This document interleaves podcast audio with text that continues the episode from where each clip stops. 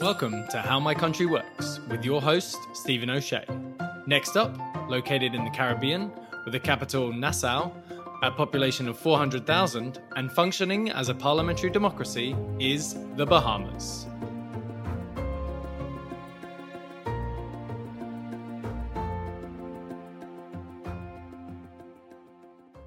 The Bahamas is actually a series of over 700 islands and islets in the Caribbean, most of which are actually uninhabited. Though in 1978, the Pablo Escobar led Medellin cartel established a runway on a small island of Norman's Cay. The group could then fly huge amounts of drugs into the region from Colombia and, after a brief rest stop on the Caribbean island, on to the United States. Whilst the smuggling operation was eventually shut down in 1982, it actually forms part of a rich illicit history for the island nation, which played host to many pirates, including the infamous Blackbeard in the 1700s. In order to dive a little bit deeper into this and the historical and political climate of the Bahamas, I'm joined on the show by Christopher Curry, professor of the University of the Bahamas and author of Freedom and Resistance A Social History of Black Loyalists in the Bahamas. Christopher, welcome to the show. Yeah, it's I'm excited about this. It's very interesting. Absolutely. Well, I was wondering if you could just start by talking us through the early history of the country. That, that's a great question. Um, so we have a very rich pre, what we sometimes call prehistory. The indigenous population of the Bahamas, uh, the Lucayans, arrived around 600 to 800 AD. Wow, that's so much older than I realized. How did they get there? Generally, scholars assume they came through the, the Greater Antilles, the larger islands in the Caribbean, and island hopped into the Bahamas, uh, arriving from 680, like I said, and then slowly progressing through the southeastern Bahamas into the central Bahamas. And that was their main population base for a number of years. So the main point, though, is that they were here for 600 to 800 years before the arrival of Columbus. Right, because it's the explorer Christopher Columbus who actually discovers these islands from a European standpoint in 1492. How did the interactions with the native Lucayans go? Well, it actually what happened was the Lucayans were basically in, forced into labor in, in, in Hispaniola uh, to the south as either gold miners, um, mining for gold and silver as well, or as pearl divers. But essentially, the islands were depopulated by the Spanish within about 20 years. Wow, 20 years? That's so fast. But then it slowly starts to become repopulated through the years and the different colonial powers at the time Spain, France, and Britain. But it also plays home to some other unsavory characters around the 1700s, right? Can you just tell me more about the pirates? So the Pirate Republic uh, is a period from about narrowly from 1703 to 1718, where generally there was no governor here. Uh, the last governor left in 1703 was like literally chased off the rocks and found shelter, I think, in the US. And, and so you have relatively no government uh, and a period of, of piratical rule. Uh, some would argue that um, you had uh, Read Elding. If not him, you, you had uh, pirates like Benjamin Hornigold and, and perhaps Charles Vane, who really controlled the affairs, the, the economy of theirs one, the Bahamas. But it did gain um, notoriety for the Bahamas and for a short lived period from about the 1670s to the 1720s, uh, it, it, was really the Bahamas became the capital of the pirate world in the Caribbean, particularly after 1692, when there's an earthquake that destroys Port Royal in Jamaica. And so I think from that point on, we really become the undisputed champion of piracy in the, in, in the Caribbean.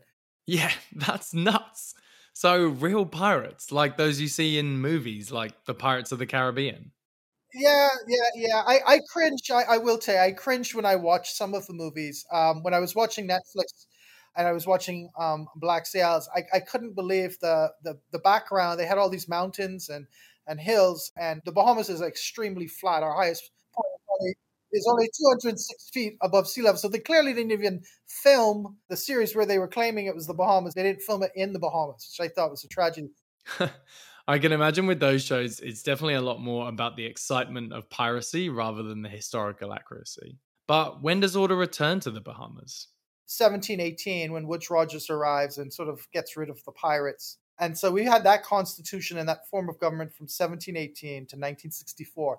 And that is really when we got representative government, uh, the British model with the Westminster system. That was established by 1729, his, his second term. He, he creates the the legal mechanism, I guess, for for uh, a legislative branch to be established, the House of Assembly. And we've had representative government ever since in 1729. That's no small feat having that long a period of consistent representative government. Believe me, given some of the other countries I've done interviews on, how does it evolve over the years though? So we, we had um, we had a representative government, but we didn't have political parties emerging until the 20th century. In fact, our first political party didn't emerge until 1953, the Progressive Liberal Party. So the idea of party politics is a relatively new, I guess, a new phenomena in the Bahamas if you look at the big swath of our country's history. And of course, with the emergence of party politics, there was a, a, a very clear and, and decisive uh, move towards decolonization and challenging or, or, or demanding independence. Right. So that's what finally leads to independence in 1973. But this kind of also ends British attempts to grow anything successfully in the region. And the economy is now driven by finance and tourism, right? Tourism in the Bahamas accounts for about 70 to 75% of our GDP and employment. Whoa, that's massive. Uh, when you think about spin-off industries, etc., that uh, benefit from tourism, it's even higher. But the point here is there's obviously some problems with that model, and people are now talking about it a little bit more concertedly ever since 9/11 in 2001, and then the global recession in 2008, and then of course more recently with COVID-19, people are questioning our over reliance on tourism as our economic driving force. I mean, when 9/11 happened, the entire tourism industry shut down for a few months when the security of the United States was breached and had to be mm. had to be re- reconfigured. And that affected us dramatically. And then in 2008 global recession again tur- people stopped traveling because they didn't have the money to afford to travel right? But then of course mm. covid-19 was the worst the worst we've ever had because you know for almost a year and a half people weren't traveling. Yeah of course. But this still hasn't changed the thinking right there's still huge resorts being built and cruises are already launching around the region again. It must be difficult to break the cycle. So, who is actually in charge of doing this and, and running the Bahamas as a whole? Right. So the two we've had a really a two party system for much of our, our recent history um, from '53 onwards. Um, our current two major parties are the Progressive Liberal Party, that's the official opposition, and our current government is the Free National Movement, the Free National Movement was started just before we gained independence around 1971. And in 1972, they actually opposed independence in that general election. And of course, they lost by a landslide to the PLP. The PLP was the governing party from 1967 uninterrupted until 1992. So basically, it took five consecutive elections before the FNM finally won.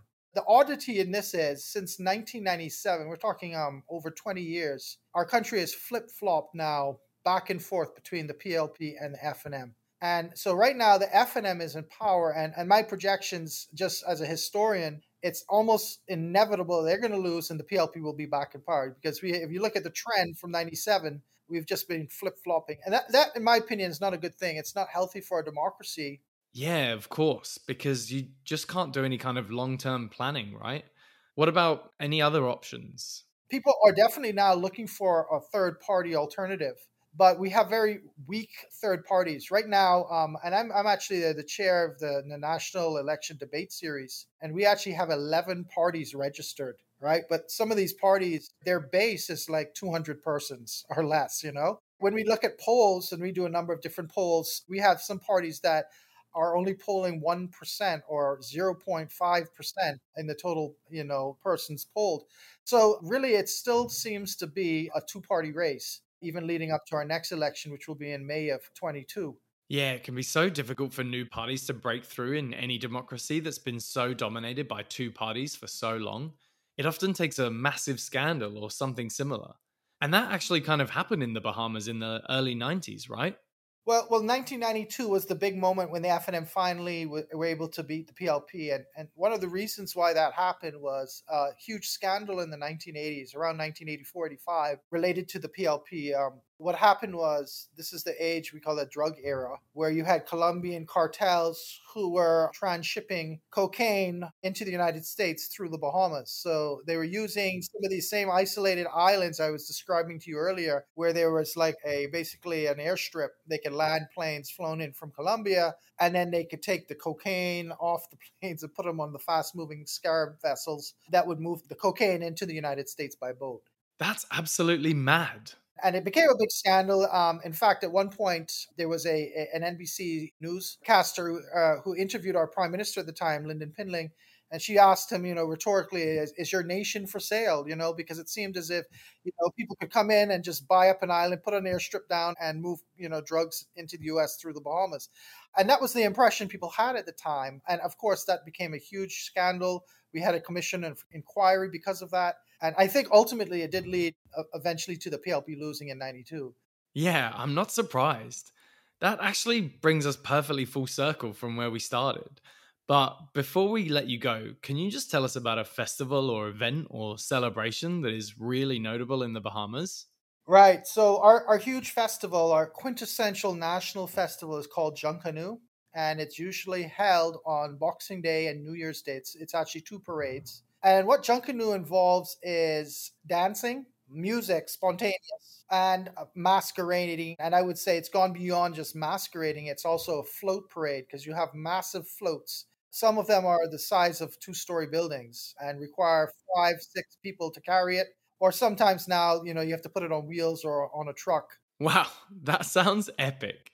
Let, let me just say that Junkanoo can be found in other places in the Caribbean, like Jamaica and Belize but it's not on the same level that it is in the Bahamas. This is our national festival and it really em- is embraced by all Bahamians, different walks of life, etc. And it's only in the Bahamas where it's really morphed into a, a much more magical and artistic expression. Right. How big are we talking then? over a thousand members parading on Bay Street. And the parade takes up to eight to 12 hours just to get all the groups through. They do a rotation of at least two laps around the two main streets in downtown Nassau. So it's a much bigger operation, I think, than anywhere else in the Caribbean. Well, that has definitely made my bucket list. Thanks so much for your time today. Awesome. Well, thanks for the opportunity, and I guess we'll catch up. Absolutely. Well, I think that's also a perfect place to end the show. Thanks so much to my guest, Christopher Curry. Join us next time where we'll be exploring the Middle Eastern nation of Bahrain. As always, please do rate us on your podcast app and recommend us to any friends that have a hankering for political knowledge. Follow us on Instagram at How My Country Works for extra insights and facts, and there you can message us around anything else you'd like to know about the Bahamas or any other country. This podcast was produced by Stephen O'Shea, and sound editing is by Ashley Brown. See you next time, and remember to keep asking how my country works.